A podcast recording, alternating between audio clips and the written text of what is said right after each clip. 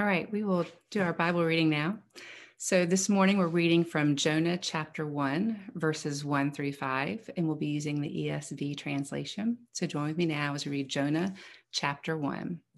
Now the word of the Lord came to Jonah, the son of Amittai, saying, Arise, go to Nineveh, that great city, and call out against it, for their evil has come up before me. But Jonah rose to flee to Tarshish from the presence of the Lord he went down to Joppa and found a ship going to Tarshish. So he paid the fare and went down to it to go with them to Tarshish, away from the presence of the Lord. But the Lord hurled a great wind upon the sea, and there was a mighty tempest on the sea. So the ship threatened to break up. Then the mariners were afraid, and each cried out to his God, and they hurled the cargo that was in the ship into the sea to lighten it for them. But Jonah had gone down into the inner part of the ship and had lain down and was fast asleep. This is the word of the Lord. Thanks be to God. Oh, Lord, we do thank you for your word. And uh, we ask, Father, your hand to be upon us and your spirit to be moving in us as we discuss it. May you speak to us those words that each one of us needs to hear. In Jesus' name I pray. Amen. You know, when I was a uh, new believer and just became believer in Jesus when I was uh, 27 in Israel, one of the things that struck me most, or the perhaps the sensation that was most vivid to me, was the sense that God is real. That there was a sense that God is actually where I am. You know, I'd be walking outside and I'd be thinking, wow, I could just talk to God and ask him to turn the light green, you know, because he's here. And actually, oftentimes it wasn't just this kind of fun idea that God was here. It actually also filled me with, you know, I don't know if it's just like fear that I thought, man, God actually sees me. I, you know, I think it'd been 10 years since I ever, since I cried even more, but I found myself almost crying weekly thinking God actually saw the things I said and knew the things I was thinking. It was, uh, you know, it, it's a, it's a, a wonder and a terror at the same time. But I remember being confused because some of the people I was at the hostel with, you know, I, I talked to them about that. You know, we'd be praying and worshiping God and they'd be teaching the Bible. And yet, uh, one of the guys I know had done some things he really shouldn't have done. And I was like, what, what happened? You know, how, how could you do that stuff when you, you know God is there? God is seeing you. And he made this kind of funny motion. He goes, I know sometimes it's kind of like, I, I kind of like have like a little shade I pull down. I think maybe God's behind that shade and he can't see me. I thought, how is that possible? You know, we are uh, continuing our series today in the book of Jonah called uh, Rescuing Jonah. And there we talk about rescuing Jonah in one part from, you know, the realm of an a odd story that gets played in children's books to its place as an incredibly unique, fascinating, and insightful book of scripture, a, a, a, book in which there's nothing else like it. Fascinating piece. But it's also the play on rescuing is it's also about the way God works to rescue Jonah from his waywardness. And Jonah is speaking about how God rescues all of us and is seeking to rescue us from our own tendency towards waywardness, to go away from God you know and that's the great question. I mean how do we end up going places we never wanted to go doing the things we never wanted to do being the people we really don't want to be? How do we get there? That's one of the things we're going to talk about today as we talk about jonah. Because i think the, the book in jonah gives some interesting insights as to how jonah got there. And uh, so we're going to talk uh, largely about kind of grabbing these first half of chapter one of jonah and seeing some of the big picture again of what's happening in Jonah and, and even how it connects to the rest of scriptures, which it's doing a lot. And then secondly, going, how does that give us insight into how Jonah got where he's going? And then lastly, how does that give us insight how we end up in those places? So Jonah today, the first half, running from God. So initially again as we look at the high view of jonah joe is jonah is in the book of the minor prophets in our scriptures. In the old hebrew you know organization of it it's actually called part of the 12 they just call these 12 minor prophets the 12 now what's weird about that is jonah's not like the other 11 minor prophets where it's stuck right in the middle of right? All those other ones are prophecies you know, the prophets, and the whole thing's a, a you know, prophetic declaration to some situation or some kind of people. Jonah is not a prophetic declaration. It's not a prophecy at all. It's the story about a prophet. It's a story about Jonah. So in some ways, it's much more like the book of Esther or the book of Ruth, or uh, in some ways, actually even really echoing the book of uh, Kings with Elijah and Elisha. It's much more like that. But then in other ways, it's not at all like it in the sense that those books all have different characters named and there's this interaction between all these people. Jonah has no other person specifically named except Jonah in the entire book. You have some groupings of people, you know, the sailors and the Ninevites. You have a big fish, you have a worm, you have a plant, you have some cattle, you know, wearing sackcloth. And that's it, except there is one other character that's named besides Jonah, and that's the Lord, which right there gives you an insight as to really what's happening in this book and what it's really about, those two main characters.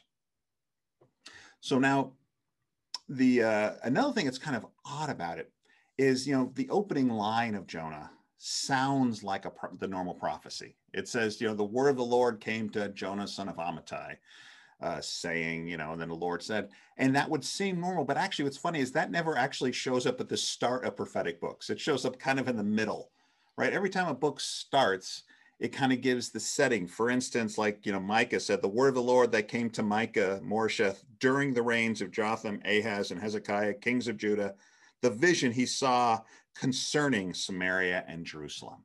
So it gives this whole setting, and everything kind of gives a setting like that. Jonah gives no setting the whole book just kind of like drops out of the sky with a sense of timelessness. And uh, he says he's sending off to Nineveh.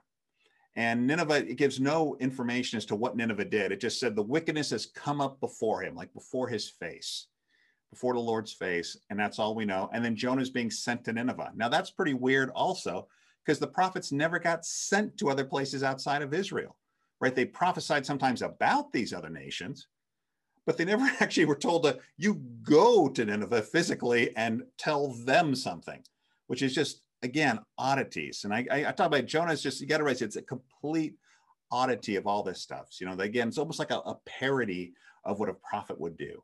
And so he's supposed to go off to Nineveh. And what we know about Nineveh also is um, this is actually there's another interesting just to kind of push it together. One thing that's strange about Jonah also is it's totally simple Hebrew incredibly simple Hebrew. Hebrew. Um, if you want to, the, the, Hebrew kind of changes throughout the Old Testament, and it's simplest way back in Genesis. And then it kind of gets more complex as you go along. And as it gets towards these minor prophets, it's actually very complex, except in Jonah. Jonah is like this incredibly simple vocabulary, repetitive vocabulary. And, and I think one of the purposes is, is that you use a lot of this simple vocabulary to put yourself in these other places of scripture. It like transports you almost word for word into these other places. And you're supposed to hear that and see that. Uh, remember in oral culture in particular, you'd hear a word or plays on words, and that would then take you to other parts of scripture. So it's one of the ways in which an oral culture works. And so using all this very simple language, you can imagine this being taken you to places of scripture. Now hear Tarshish, right? Now Tarshish is a, um, you know, was at one point, you know, of the Assyrian kingdom, it was the capital, not the whole time. And we don't, again, we don't know what time this is or even when a king would have been there. Um, and it was, you know, a horrible place and huge Assyrian, but we really don't have any other information besides this city Tarshish. And I actually think the key to grasping it is its scriptural allusion you know it goes all the way back to genesis 10 and the nations that were going to be made and it's it's part of a little grouping of nations that were the sons of um, nimrod which were kind of these not great places like babylon and nineveh is placed in there and one of the things that takes your ear back to it is it says nineveh the great city you know and that word boom boom is like right there in genesis 10 and so almost like pulls you back that it's this biblical place of a, a, a wicked place, you know, a place that of, of the nations that will ultimately have judgment like Babylon, you know, and Tower of Babel comes in later after that. And it's part of that grouping, right? But what we know also then is that while while Jonah comes up and he's sent to Tarshish, what does he do? I mean, sent to Nineveh. What does he do? He says he gets up and he flees to Tarshish. just to look at the map for a second again, to because it becomes obvious what it, the effect is, right? Nineveh, which is you know modern day uh, Mosul in northern Iraq, you know, would have been one direction, and he gets up and he goes to Tarshish, which is all the way in the opposite direction. We don't even actually know where Tarshish is. This is one of the best guesses you know, but maybe many people say couldn't even farther from that, all the way back to India when you consider the, the exotic animals that would come back from Tarshish uh, every three years with Solomon. Uh, but the very idea that every time you saw the word Tarshish, it always seemed to be uh, associated with the end of trade routes, like this far place to go. But if you if you do what I think's going on in that you're taking these language and taking different parts of scripture and connecting it, like in Isaiah 66, Tarshish is mentioned in a really interesting way. You know, Isaiah 66 is at the consummation of all things. So after God, you know, comes and, you know, that he again reigns on earth and made all things together, then he says they're going to send people out to Tarshish at that point. Because it says specifically about Tarshish, they have not heard of my fame or seen my glory. So they're going to proclaim it out there. So Tarshish is you know so far away that they've never even heard about the Lord. They've never seen his glory. Tarshish is a place where God is not. And so that is where why Jonah wants to go there, right? He's here's the presence of the Lord. He wants to go to the farthest place in the opposite direction to a place where God is not, where you don't have to worry about God's word is not, his glory is not seen. That's where he's heading. Now, you might say for a moment, hold on, hold on, hold on. You're saying Tarshish is a place where God is not? I thought God was everywhere. Ah, that's the point. Hold on to that. This is always what's going on with Jonah, right? There's this, as I mentioned, like a satire element, this parody element that this prophet of God is trying to go to a place where God can't be found, where he's not found. And you go, that's not possible. Right. So now watch the language a little more carefully, specifically in Jonah's thing. If we look at this um, couple verses, it says, it's not just that he went rose to flee to Tarshish, it was specifically from the presence of the Lord. It says he went down to Joppa, found a ship going to Tarshish, paid the fare, went down into it, go to Tarshish. And this is like you could see the um, what they call a chiasm, you know, where it ends and starts and ends in the same place and goes down and comes back out. And that's there's the point. He's going to Tarshish away from the presence of the Lord. And then it uses that phrase again later. The sailors say, What is what, you know, what are you doing, Jonah? He told them he's going away from the presence of the Lord.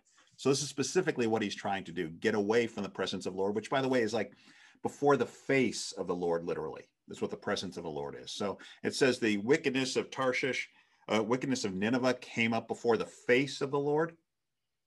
And Jonah decided to get away from the face of the Lord, the presence of the Lord. Sorry about that. So, the presence of the Lord is like this unique place prophets got to go, right? They, they, they were like prophets uniquely were in the presence of the Lord. They uniquely got to see things other people didn't see. Like, you know, sometimes in Elijah, or Elisha, they, they saw the armies of God. You know, they saw things from the heavenly seat you know they saw things that were happening in the heavenly realm that other people didn't you know they and they would take words from the presence of god to the people for instance elijah said um, you know elijah the tishbite said to ahab as the lord the god of israel lives before whom i stand it's a great line because before whom i stand means and the word right there is in the presence basically i'm in the presence i'm standing in the presence of god he gave me this word, and I am giving that word to you. Right. So that's kind of how the prophets worked. And so then basically this happens with Jonah, right? The, the evil of the Ninevites have come before the presence of God. Jonah gets told from the presence of God to go over to Nineveh and give them this word from God about your, your judgment, you know, cry out to them from God. And so, but what does Jonah do? Something no prophet ever does is he flees from that presence in the opposite direction. And that's the key word you've got to grasp too. Flee. Flee the presence of God, a presence of the Lord. Now, when you hear that phrase, your mind immediately goes, I know that phrase. I know that phrase, fleeing from the presence of the Lord. and you think of what we've heard a couple times today already of Psalm 139. If you go up on Psalm 139 and we take a look, you know, Psalm 139, by the way, someone, if you don't know Psalm 139, if there's one thing you're like, I'm new to the Bible, I want to figure out new stuff. Look, someone told me read when I was a brand new believer, read Psalm 139 every day for 30 days. Skip over the weird part at the end, although I don't recommend that. That's what I was told. And it will change your life, they said. And it was actually amazing because it's really about God, how much God knows you and all that He knows, much like Kelly talked about before. You know, begin saying, Lord, you search me, you know me, you know when I sit and when I rise, you perceive my thoughts from afar. You know, he goes on, you know, before uh, words on my tongue, you know it completely, you're familiar with all my ways. But then, then he goes into a rhetorical question. If we look at the next slide, he says, Where can I go from your spirit? And the parallel, where can I flee from your presence? Exactly the phrase Jonah's doing. Where, you know, he's trying to flee from the presence, but the psalmist says, Where can I flee from your presence? You know, if I go to the heavens, you're there. If I make my bed in the depths, which is the word for Sheol, all the way down, don't be surprised that that's the exact word Jonah uses in the in the belly of the great fish in chapter two. That word Sheol in the depths, you know, the, the place of the, the dead. You are there. If I rise on the wings of the dawn, if I do what? If I settle on the far side of the sea, right? Which is exactly what he's trying to do, right? Jonah's trying to go to the far side of the sea. Even there, you're right, your hand will guide me, your right hand will hold me fast, right? It's a rhetorical question in Psalm 139 you know where can i flee from your presence where can i go if i go to the far side of the sea you know you are there basically i can't possibly get away from you but then Jonah's taking this thing, this gets us so wild. He's quoting these scriptures, right? But he's turning them on their heads rather than kind of like echoing it here. he's basically going, Well, I'm going to test that Psalm 139 theory. You know, I think I can actually pull this off. I think I can get away from the presence of the Lord. I can do this. I'm going to go down. I think my, if that doesn't work, I'm going to my bed's in the depth. You know, I'm, I'm going to try all this stuff that they're saying I should, I, that will never work. And so he actually is trying to go to the farthest place away, to the far side of the sea, trying to flee from him. But what's the what's this what's the book of Jonah then saying basically? It's not going to work. Because God's kind of then coming at you. And then says the Lord, you know, you know, they're out on the water and it says he hurls a great wind which forms a tempest on the water. And even there, if you're thinking in your mind going, I think he's quoting scripture other places, you're going, oh, where do you where do you think of presence of God, great wind? Does it ring a bell to anybody? Uh, you know, it, there's so much about Elijah's story which is being replayed here. Remember from uh, in four, even with the the worm and all that kind of stuff. He says, "I want to die." Same language from Elijah out there, and then God actually takes Elijah up onto a mountaintop and he says, Stand in my presence. And what's it say then? A great wind. Remember, but then God wasn't in that wind. And eventually God speaks to him in a whisper. And what's the whisper basically? It's the calling of God to go and preach, right? And even to another nation. That was actually one of the few places where someone was called to go up into this area, but that was like it. So here we have um, Jonah in the presence of God with a calling to go. And what does he do? He leaves the presence of God. And so what's he run right into? That great wind. You know, he's he's like going right into that wind, the wind that you would go away from. So it's like again, it's the it's quoting scripture, but turning it on its head. The very wind which gets associated with the wrath of God, a tempest upon the things. You know, they, other you know psalms and other scriptures would say, God, send your tempest upon them you know this uh, this this great storm your wind and so and, and and keep in mind the word for wind is the same as the word for spirit same thing and here's this great wind coming on there. So it's almost like the wrath of god is coming towards him now that, he, that he's not protected in the presence of god from all this stuff. He's gone into it as he flees out of the presence of god as he flees his calling. So what does jonah do then? He basically's like now send me off into the depths. That's how to get out of this thing. You know, gun into the waters, into the chaos of that. And that's how you got to understand the waters, right? The water, when we think of the waters, we think of, oh, beautiful sunrise and sunset and peaceful and calm and wonderful, but that is not the way they thought about the waters back then. The waters were terrifying. You know, it's a, it's kind of like I, I love swimming in the ocean, love it, but there's always this element that I'm kind of like a little freaked out because I'm like, is there something underneath me? is there something gonna come up? I don't know what's in there. I'm feeling really small, really powerless, big water, and anything can come up at any time. And I have to like keep that, like stop thinking about that while I'm out there on the waters. Well, in the ancient world, they didn't stop thinking about that. They were always thinking about that. They knew when something got thrown over sea, it was disappeared, vanished into the darkness, never to return, never to be seen again.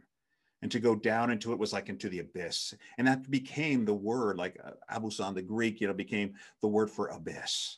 It's like the place of the dead, the, the nether world down there, you know, into the oceans, the depths to be gone. And essentially, that is where Jonah is going now to go away from the presence of God.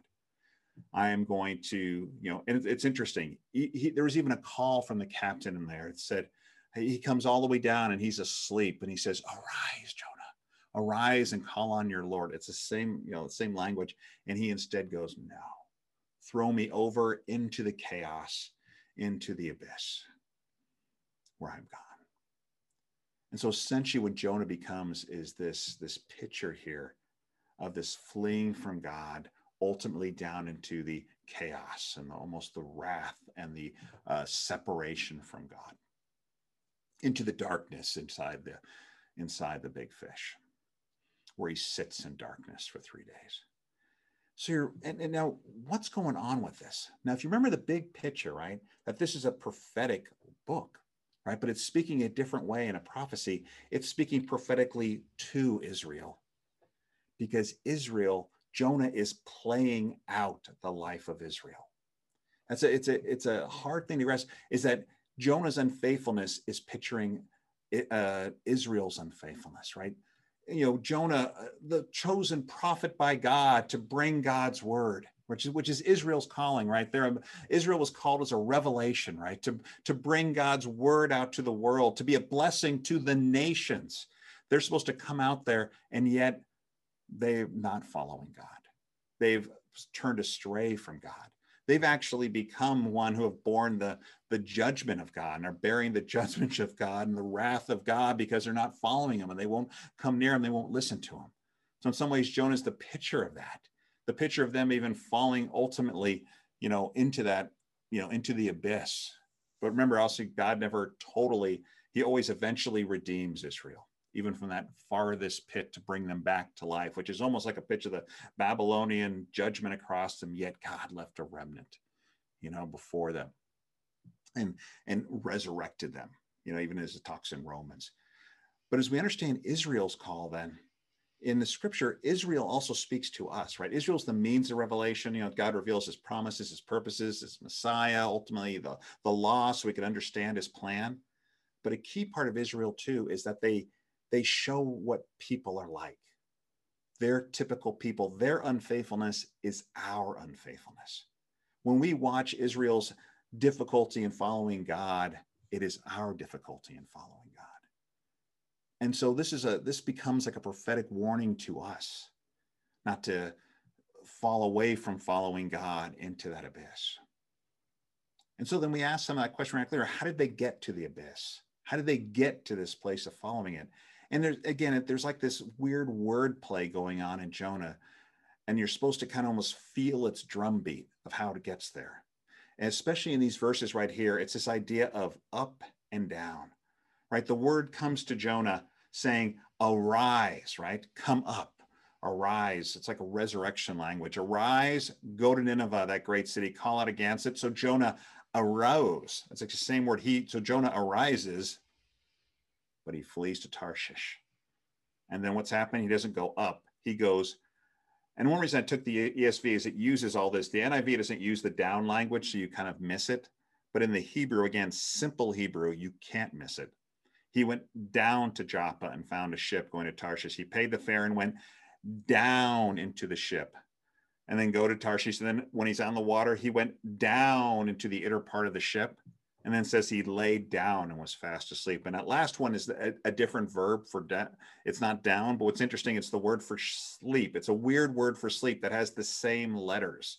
So again, orally, it would have this effect. You know, it goes yarad is down, it goes yarad, yarad, yarad, then sleep is yaradam. You know, boom, boom, boom. And it's funny, the the uh, Septuagint, the Greek says, and he snored like even catching kind of the comic extreme element of it. You know, the, the Hebrew doesn't have that, but they like add snoring because he is, and the idea is that he is spiritually dead at that point. You, you know, God is coming after that boat, you know, and coming with the storm and the wrath, and he hears nothing. He sees nothing. He is God, you know and that and that's part of this i think the picture of how we get there is this at each decision right? Each decision there's a little drop. He has the calling from god and he goes no and he decides to go to joppa and he goes down away from god to joppa.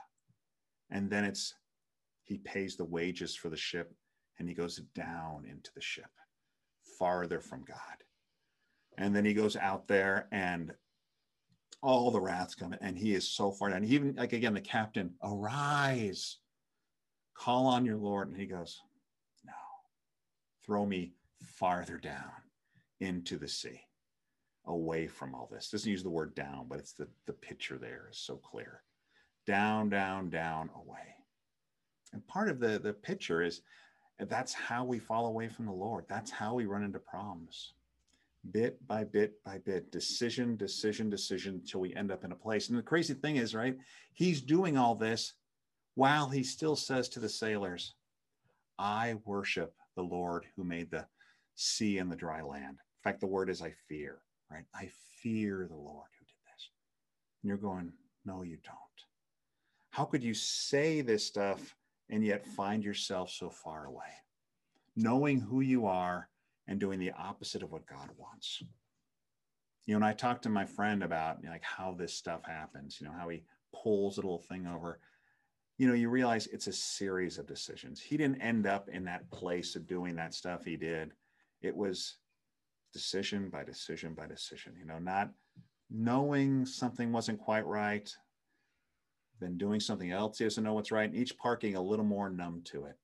You can see with Balaam, you know, Balaam, the prophet eventually gets judged. He's, you know, he he he talks about how he must only speak the words from God, yet God is in his way, going, "I know your ways unsteady before me." Even though you're saying you follow me, there's something inside that's not following you, and that's where we get to. You know, we we let these little things, even while we're confessing faith, we let these things go wrong in us, and it puts us in these places. Think of, you know, I think about someone asked, "What's wrong with Ravi? Was everything Ravi Zacharias said a lie?" Or he didn't believe any of it. No, I'm guessing he believed it with all of his heart. But he let these little things get into his life, chip by chip by chip, till it was devouring. You know, and um, this is the warning for all of us. You know, wh- why do we do that? Why do we let these things into our lives? Why won't we follow God? And that's a complex question. And I'm sure for all of us, it's different. I mean, you see Jonah, one of the things that started him off on this path, and I think it starts us off on that path, is, uh, you know, he's convinced he knows better than God what's right, you know, what's best for him. You know, we don't know why he goes to Tarshish at the start. By chapter four, he tells you it's because I knew you were trying to show mercy to, to uh, Nineveh. And I, I wanted them judged. And I thought they should be judged. And what you're doing, God, is wrong. And there you are back in Genesis 3 again, aren't you? That, you know, the, the fall, they knew better than God what was best for them. And that's usually when we decide to do things we don't want, you know, it's because we think we know better. Or we we know where the blessing lies. We know what we really need, God, and that's not the path you're laying out before me. So I, I'm going to go this way. And I kind of inside think that, you know, something, what God's really withholding good from me, he, he's trying to hurt me or not really help me I need to just do this because this will be the path of blessing. But it's not. It's the path which leads to the abyss. And every one of those decisions, and I think, you know, there's pride in there, uh, humbling ourselves. I think fear is a big thing which drives us. I think we often are afraid. We're afraid of what's going to happen. We're we're uh, uh, we feel like we need to take things in our own hands. You know, that God, I can't really trust God. That I am I'm fearful, and fear becomes a source of so much stuff that gets us in trouble. You know, it drives us so many times. And trying to stop. And I think connected with that, if you're talking about pride or fear or knowing what's best, I think and I think the devil then is the one who stirs that pot, and he's alive and active. I remember what Peter said. It's a it's a warning, right? Peter said uh, you know, cast all your anxiety on him. He realizes fear is a source. You know, it says, God, cast all your anxiety on him because he cares for you. Be alert and sober minded. Your enemy, the devil, prowls around like a roaring lion looking for someone to devour. You know, it's like, look, you know, if you don't put these things in the right place, if you don't deal with your fear and your pride and your sense that God, that you know better than God, man, he's looking around to devour you. And that's, you know, in some ways, Jonah's a picture of that devouring of ultimately, you know, and some of these, like I said, you know, these other guys too. And uh, that's kind of this warning to us. But along with it becomes this whole book is not a book of condemnation, right? The prophetic word of warning is so that we can turn, right? Because there is hope. I mean, as, as James said, right? Submit yourselves then to God, resist the devil, he will flee from you. Come near to God, and he will come near to you. What a phrase. Come near to God, he will come near to you. You know, God is longing for you to turn from that thing. There is no place where you've popped down. There's no way in which you've become callous that you're beyond it, right? That God wants to pull you back.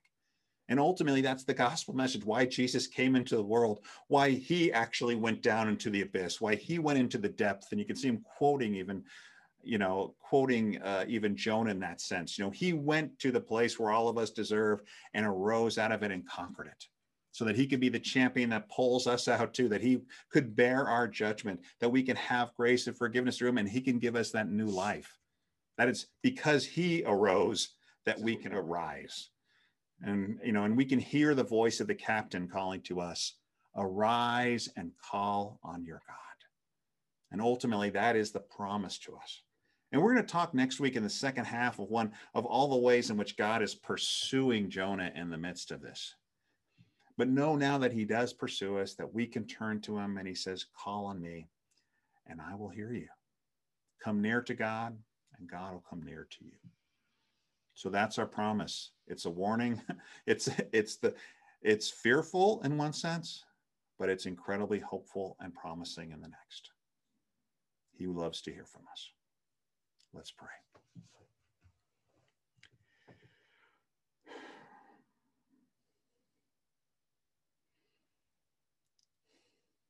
Oh, Lord, we thank you for your word.